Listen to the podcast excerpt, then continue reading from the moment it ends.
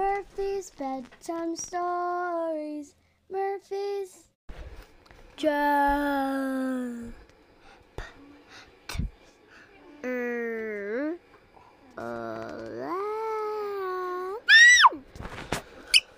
No, that's good. The reason for the excitement was a small orange cat. With its back arched, the ca- with its walking with its back arched, the cat stared into each cage as if seeking the insults and threats flying her way. Walk. Uh, I was looking, looking, stared into each cage as if seeking the insults and threats flying her way, as though they gave her power. She stopped in front of Oscar's cage. Oscar did not bark. The cat licked her chest twice. Cat attack, she said, and gazed at Oscar, daring him to lunge. He didn't move. Flora was impressed. Clearly, Oscar was a born leader with too much self control to carry on like a common barnyard dog. And here was someone else to talk with. She cleared her throat. The cat looked over. Hello, said Flora. Pleased to meet you. My name is Flora, and this is my new friend Oscar. The cat walked around Flora, slowly viewing her from every angle. Nice chain you got there. What kind of joke is a pig, anyway? You're like the mammal version of a frog. No hair, no claws, no horns, no attack weapons, and no defense. What is the point? How rude. And Flora wanted to tell this cat so. But she wanted her questions answered even more. So she said, Maybe frogs have qualities that make up for not having those other things. Pigs are known for their spirit. Spirit.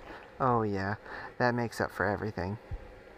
The orange cat walked in front of Flora's face, and her fluffy tail brushed Flora's nose. I think she's being sarcastic. If you ever get attacked, you can lash out with your spirit. Flora wasn't sure what to do with the face, in the face of such unpleasantness. Still, she had so many questions. Are you part of the team? Team. The cat's back arched again. A cat is never part of a team. A cat is a team unto herself. A cat hardly knows the meaning of a word team. A cat looks down on. Oscar growled. It was a very low and soft, but it stopped the cat from continuing. Never mind then. I am Sophia. Sophia is the sheriff of this dock. Sophia is the terror of mice, the killer of rats, and she works alone. By the way, have you seen any? Any what? Flora asked. Rats. No. That's right. This dock is a rat free zone thanks to weaponry that others can only dream of. Sophia flexed one, of her, one set of claws. Have you heard of the killer instinct? Of course you have. And Sophia's reputation alone is enough to keep the vermin away. Flora hadn't heard of the killer instinct, but she didn't let on. If your work here is finished, perhaps they have work for you on the Explorer. You could be very useful. Oscar is a sled dog, and I. Well, I- I'm ready to help in any way I can on our venture. Heavens, no, said Sophia. I wouldn't be caught dead on a ship. Cats don't like going on adventures, taking orders, or crossing over water. She shuddered. Flora thought back to what Luna, what put Luna in such a good mood. Your fur looks very soft and clean. Sophia sat down, lifted a front paw, and licked it. Flora tried again. Maybe you could tell us what you've heard about the Explorer and the crew. Sorry, Sophia wishes she could stay and chat, but she's gotta. Just then, a shadow fell on the company of three, and they looked up. So it's Sophia, Flora, and um, Oscar. Yeah, isn't it funny how Sophia talks about herself in the third person? Huh? Sophia is keeps talking about herself. Uh, She calls herself Sophia instead of calling instead of saying like me or I. She says Sophia. Sophia it's like you say. It's like saying Miriam is hungry. Miriam is going to the fridge. Uh, But you'd be talking about yourself. So there's a shadow. Uh, they looked up. A skinny boy had walked over to them. He glanced around. He does that. Because he likes doing that. Like we ask questions. Uh, he glanced around and sneaked a bit of bread and cheese out of his pocket and stuffed it into his mouth. He was being so funny. Sophia rubbed up against his legs. She bent down and stroked her back. Uh, wait, he bent down and stroked her back. Sophia winked at Flora and arched herself into his hands. The boy looked at us in at Oscar. Hello, big guy. He gently stroked the paw that was sticking out from under the door of the cage. What is this? Uh, kid, skinny kid. Oscar put his head close to the wire and received a good scratch behind his ears, causing him to half close his eyes. Are you ready for an adventure? The boy asked. Oh, how Flora loved the word adventure, and how she wished those hands were scratching her ears. As if he could read her thoughts, the boy stood up and took a step over to where she sat. And a pig, he said, squatting next to her and running his hand down his ba- her back. Flora wasn't sure if she could lean on him the way Sophia did or just sit still.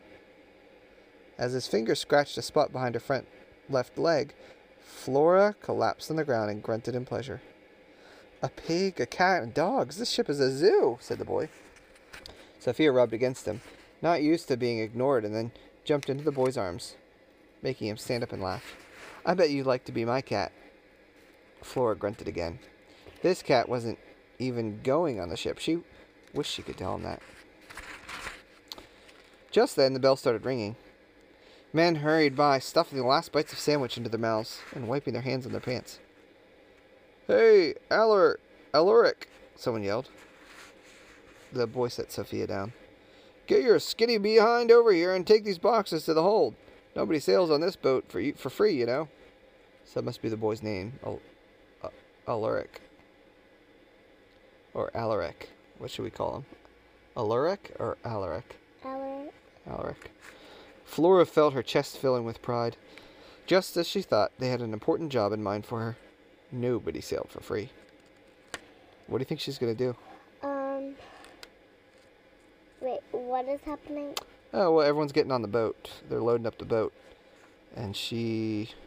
I, I mean, I guess uh, she thinks she's going. I think I think she's going too. But we don't know what she's.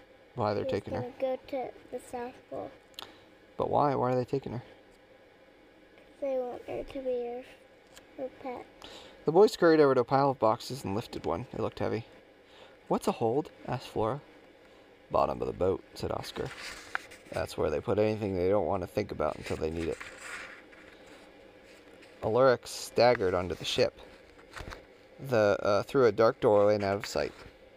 The three animals watched him go. Flora was afraid Sophia might decide to leave too. I think he liked you, she said. Sophia licked herself. No one can resist a cat. What's your secret? Too many questions, sister. Sophia's tail twitched and she began to walk away. Wait, Flora called. Just one more. Sophia paused. Flora rushed on before the cat could change her mind. You've watched ships leave these docks before, right? Hundreds, said the cat. Then you could probably tell me why am I going on this ship? Do I have a job? What's my job? Oh, you have a job, said the cat. No extras here. On an expedition, everybody has a purpose. She turned to go. But some purposes are better than others. Hey, what's that supposed to mean? A sheriff needs to be off on her rounds. Goodbye for now. Flora called after her. Or forever! Sophia disappeared between two barrels. Well, said Flora to Oscar, she's kind of interesting and a little mysterious. Oscar raised his eyebrows and blinked. Pretty much, pretty much stuck up and all about herself, if you ask me. But she's a cat, so what are you gonna do? Oscar, I want you to know, if I can help you in any way, I would be a hard worker, a good team member, and I never complain.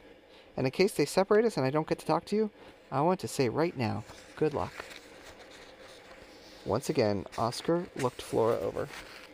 She couldn't be sure, but he seemed a little bit sad. Then he rested his head on his paws. You be careful. Sure, you too. Flora nodded. Thanks to Luna, she was ready to land on her feet. If only someone would tell her about her job, it would make it a lot easier to prepare. So you don't you have an idea what her job would be?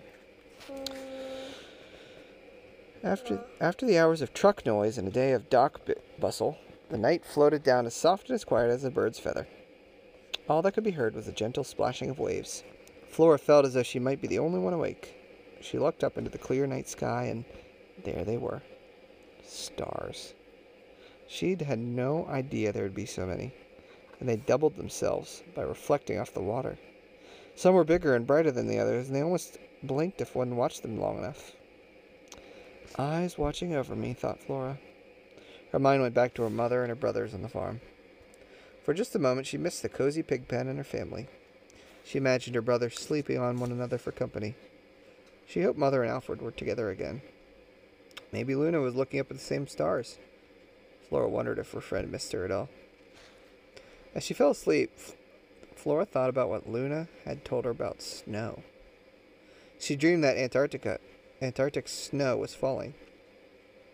The team was struggling to move the sled forward. Paws were slipping. All around her, dogs were stumbling in her dream. Only one sled puller had any traction, the one with hooves. Hike!